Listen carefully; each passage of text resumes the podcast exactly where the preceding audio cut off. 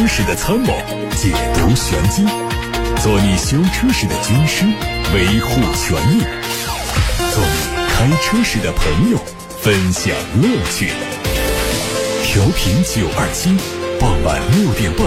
董涛说车，只和车友在一起。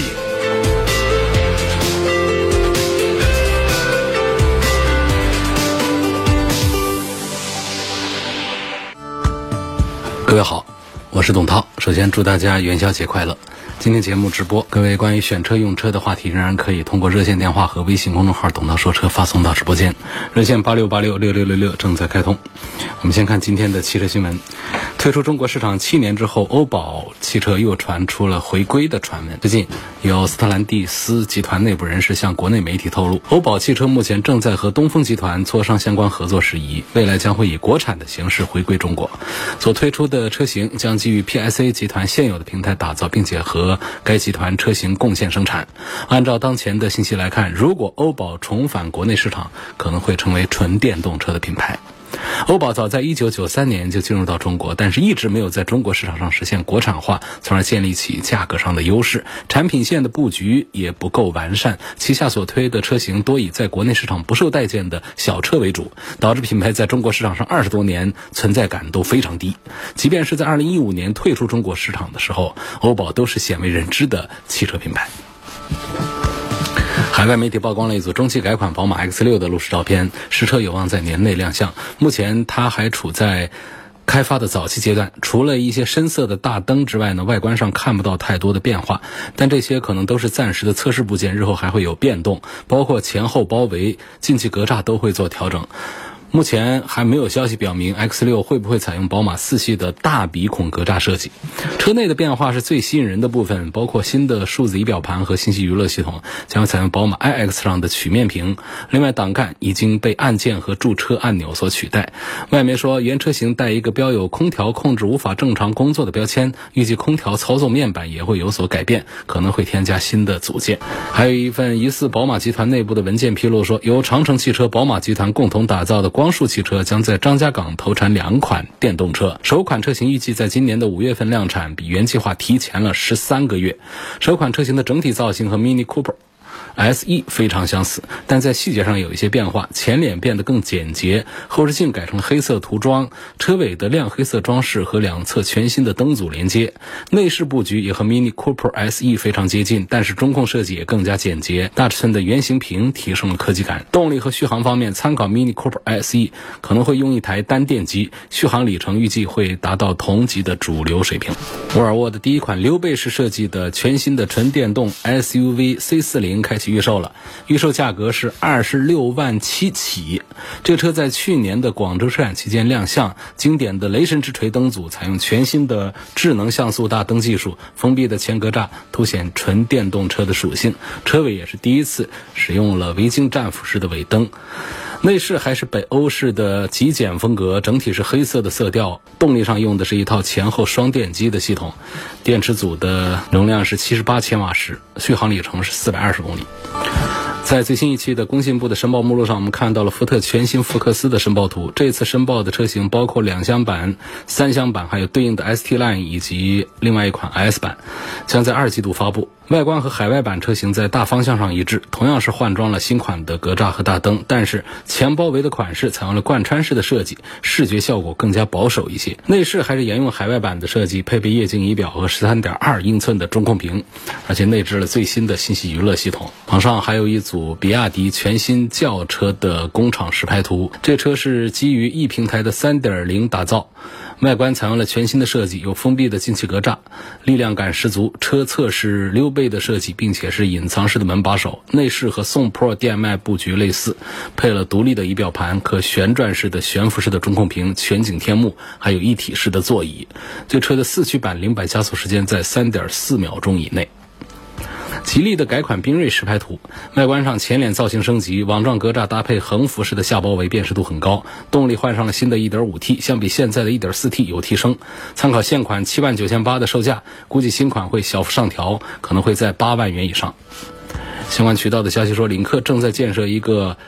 换动款车型的项目，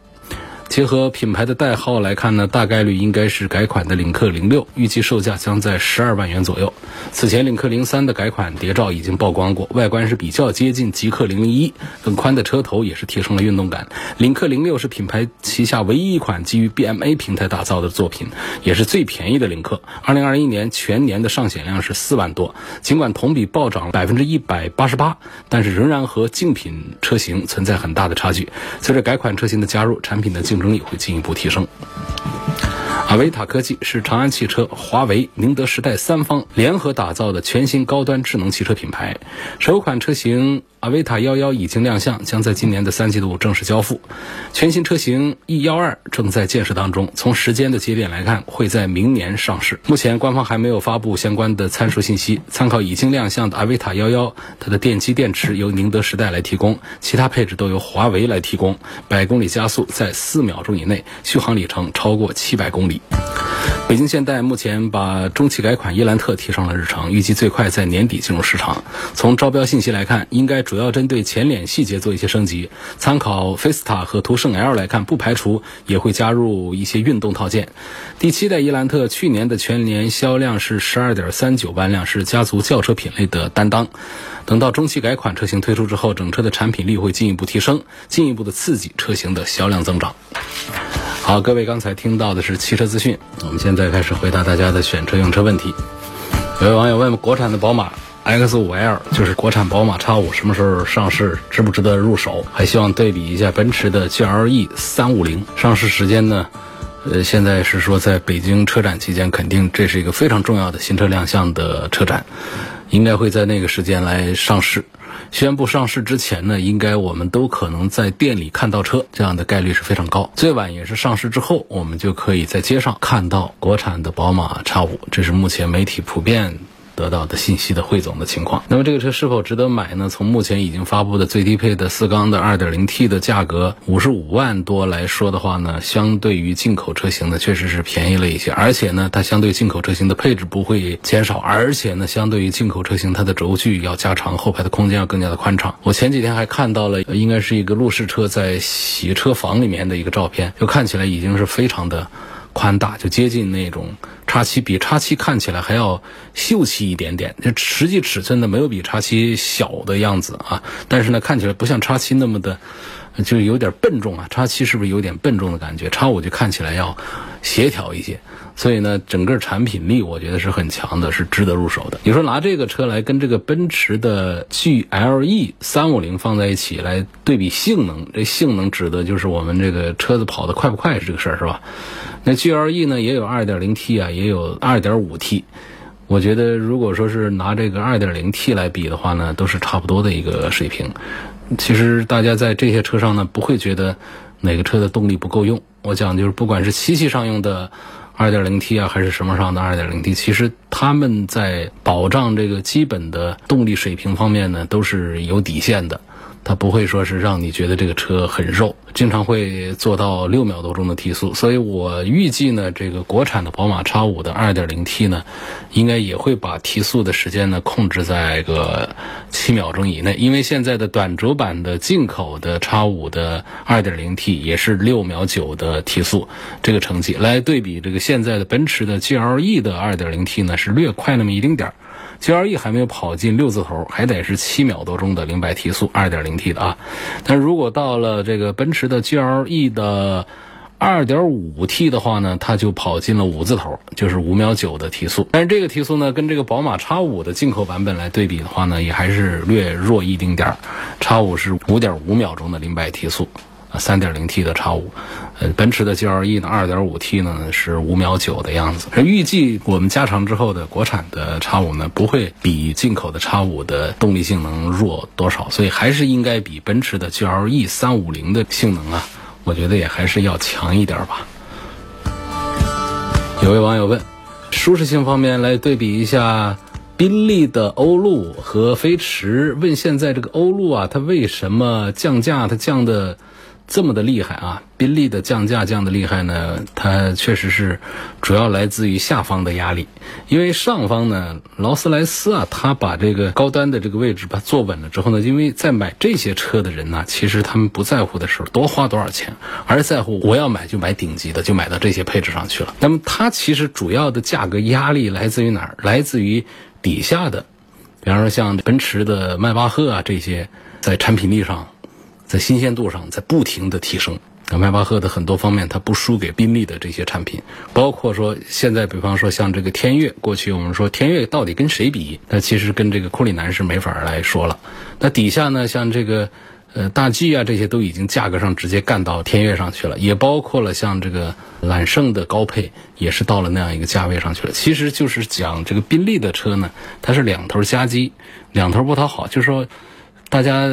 极少数有一些就是说我是为了这个性价比方面我来买这些车的，一般来说它讲的就是一个牌子，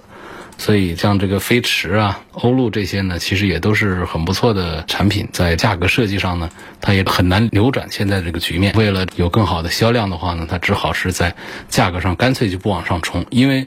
把一个销量拉起来的话呢，无非就是两个做法，一个就是把品牌提升把价格也提起来，就是一种价格越贵越有人买，这个方向在宾利上呢应该是行不通了。那上面这个劳斯莱斯啊，它把上游的端口把得太死，于是呢就只有另外一个方向呢，就是通过降低价格来赢得更大的市场，所以现在宾利欧陆其实是走的这么一个方向。有网友说十五万左右给老婆考虑买一个车，买个 S U V， 十五万左右的合资品牌的 S U V， 关注的就是空间和质量的稳定性。十五万的合资的 S U V， 我觉得这个德系的几个产品就不用看了，像上汽大众的途凯呀、啊、一汽大众的探岳探歌啊，这都有十五万的。但是呢为什么不推呢？一个呢它的 一点五升自然吸气的太弱，动力太慢，二个呢这个 一点四T 的动力还可以了，但是呢它配的是七速的干式双离合，这都不好啊，所以把这个德系的这两个大众的就把它放一边了。然后这别克的昂科拉也是这个价位的，但是呢它那个 一点三T 呢是一个三缸机，这个呢也就把它给抛弃掉了。所以呢在十五万的合资 S U V 当中，恐怕我还是得建议来看一看呃本田丰田日产的产品，呃日产的逍客啊这样的，还有这个本田的 X R V 啊丰田的 C H R 啊，这些都是很适合十五万呃合资的这个产品。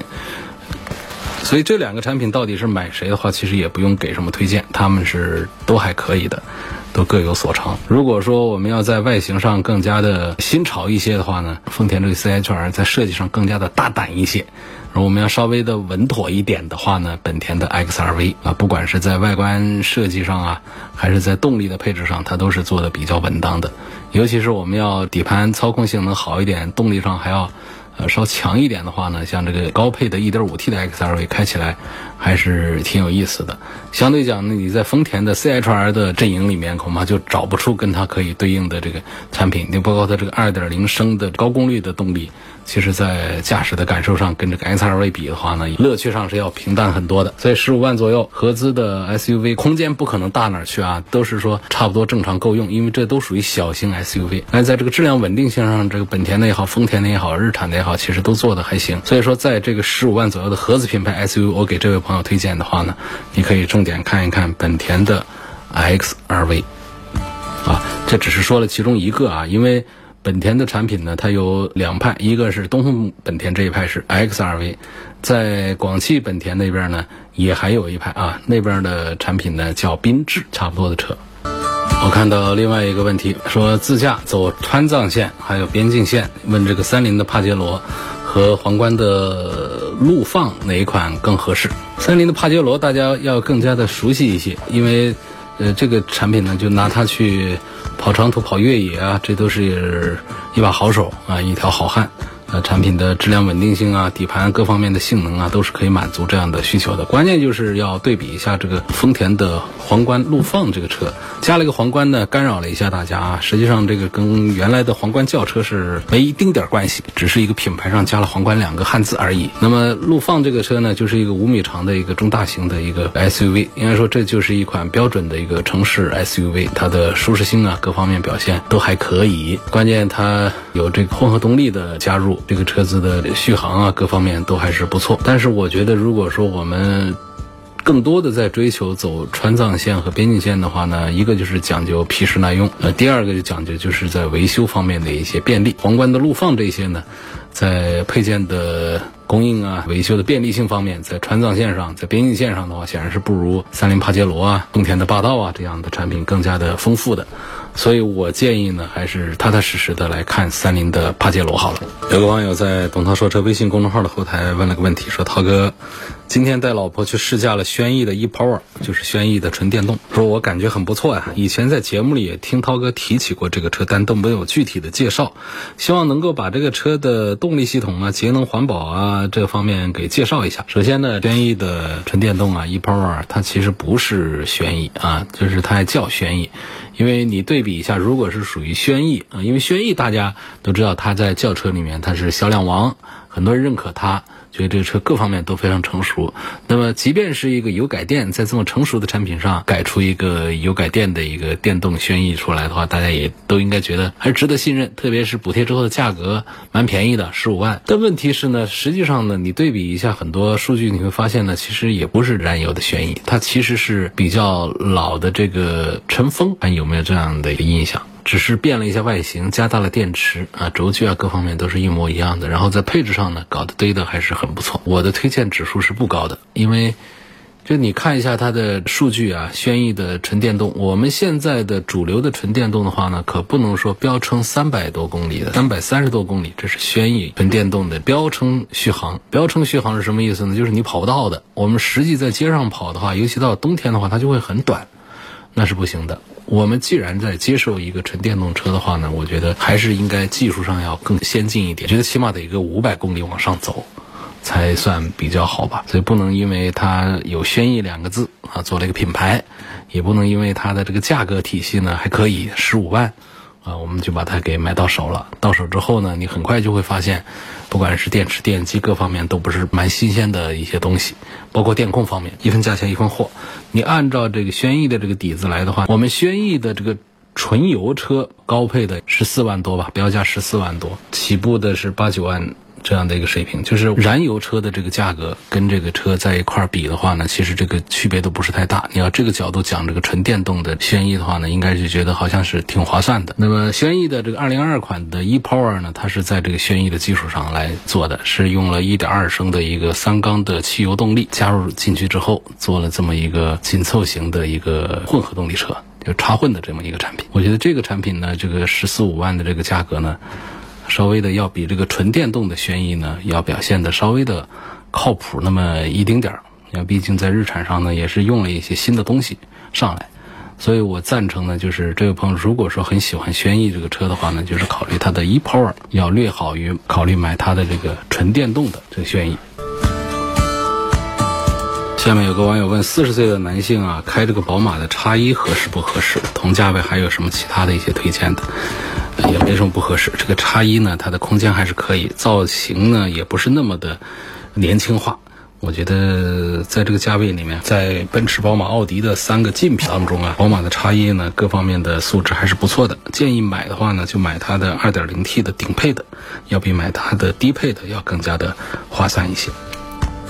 有个网友问我说，为什么有的可变车道呢前方没有 L E D 指示牌，也没有车道指示标？凯德西城门口有这样的可变车道，解放大道左拐到桥下啊，这个我们交管部门在设置的时候，有的地方跟上了，上了 L E D 指示牌，可以实时的变换，有地方它没有上呗。接下来有一个话题问我说，关于房车是否值得买，这是一个很大的话题啊。我觉得要说的话还得是好几分钟，不是太建议大家冲着一时的这个高兴去买它。我们要玩这个房车的话呢，可以租一个，玩个一趟两趟，可能你就不是太喜欢经常开着它出去了，一年能够有个一两趟，租一下用一下，这样玩的话差不多。除非是退休之后要跑长途往外跑的话呢，用房车还可以。如果我们年年轻轻的正在上班的，看着这抖音上刷的那些房车的生活啊，挺中毒的，可能你买了之后就一下子解毒了。而且房车现在啊，稍微看得上眼一点的它都不便宜，呃、一般来说的二三十万往上走的才稍微像话一点，那十几万的那就太差了。它有哪几个地方是不赞成它的点呢？就一个就是它确实很烧钱，很耗钱啊。就是买房车呢，说三五十万其实也不是说就对大家来说都贵到哪儿去了，但是呢有一辆房车之后啊，恐怕就不是意味着你能说走就走，就是你需要额外的买很多的生活必需品，吃的用的应急的我都要准备，然后呢在路上也得经常补给，因为它的冰箱啊它的储物空间都比较有限。有的朋友说我不买那些东西，不买那些东西你买房车干嘛呀？你不就开个 M P V 开个 S U V 出去就行了吗？要吃饭进餐馆，要睡觉进酒店，你你车上带那么多东西干什么？你既然是要买房车，其实就要的是在路上啊，不去采购，呃，不去餐馆，自己做饭吃啊，自己找地方露营玩啊，那么就意味着你要带很多的补给，很多的东西。所以房车旅行呢，能用一次性的就用一次性的，不至于说要在路途上、啊、经常的洗碗、洗衣服啊，水也是比较珍贵的路上资源，包括餐具啊，甚至衣服啊，可能用完就要扔，然后再买这些补给啊，它都是费钱，都小事儿，你得费功夫，都得去买去选。做房车司机呢，也是很累的一个事儿。房车旅行跟很多的自驾游旅行一样，都要长时间的开车。那么这个房车的动力、操控性、舒适性是远远不如我们平时接触的这些 S U V、轿车、M P V 的，远远不如啊。那底盘硬邦邦的。那座椅，除非有一些座椅呢，就是驾驶员座椅会用空气座椅，会舒服一点，但是噪音呢各方面也一样的是不好。那么在后排坐的，那你会感受到硬钢板悬挂，那可是不舒服。开车的人累啊，坐车的人其实也累，就是到时候计划当中呢自己做饭共饮一杯，然后就会演变成太累了，算了，叫外卖吧，或者去饭馆吧，说晚上数星星看月亮。啊，那也是抖音上看的，你最后到自己实际落实下来，就是演变成早点洗洗睡吧，明天还要开个一千多公里路呢。你想到这儿是不是觉得挺没意思的个事儿？呃，说到这个房车的话题啊，有网友问我说，我的 C 照能不能牵引挂车，就是能不能拖车啊，拖这个牵引式的这种房车，不带动力的房车。 C 照只能牵那种特别小的，就是 零点七吨以下的拖车，就正常的这个房车的话可能都还不能拖，要拖的话还得增驾 C 六。 规定呢应该是从今年四月份开始，驾驶证会多一个级别是 C 六 驾照，有 C 六 驾照的才可以拖 四点五吨以下的拖车，否则我们就像 C 一 C 二 的话就只能牵引 零点七吨以下的拖车。我们接着说刚才那个话题啊，就是这个房车为什么大家一年出去那么一趟两趟的，建议大家租着体验一下，就最好是自己不要掏钱去买一个放那闲置，这是很重要的一个方面。就是这个车啊不怕开就怕放，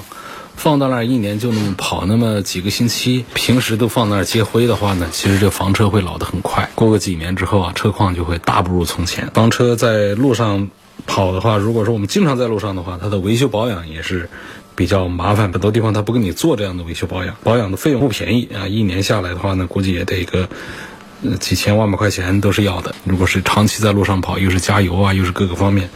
所以如果说自己想给它做保养维修呢，也是比较的麻烦，包括这个爆胎呀、啊、什么样的，让自己弄的话，我们的轿车拿个简单的工具可能自己都可以搞，房车呢那么大那么重，可不像我们家用车那样的简单的都可以搞定。另外呢，房车的做工用料普遍都很一般啊、呃，我们看到一些很豪华的一些，那价格就上了百万去了，我们那种二三十万三四十万的用料啊，都是那种复合板，各种塑料啊，各种东西在里头。一个就是新车的时候环保的问题，味道的问题，而然后呢过个几年之后呢，生锈的问题，穿孔漏水的问题，异响的问题。那、呃、这个时候我想，哎，我给他换一个吧，开个三五年我换一台，你就发现这房车当废铁卖都比当二手车卖更值钱。虽然说买的时候也不贵，但是呢其实也不便宜啊。还有最后一点，就是我们现在大环境还是不大适合房车出游，就是开房车出行呢，大部分人想的就是可以停在景色优美的地方，我认为这个是想多了啊。除非你走荒凉的路线，否则就只能在景区的停车场待着，你没有可能说找到一个窗外风景如画地方，咔我把车停这儿就在这儿扎营了，那地方不让停，然后能停车的地方那风景就不行，看外面都枯山都栅栏都是不好看的东西。然后我们是不是有房车营地呢，露营点呢？有，少之又少。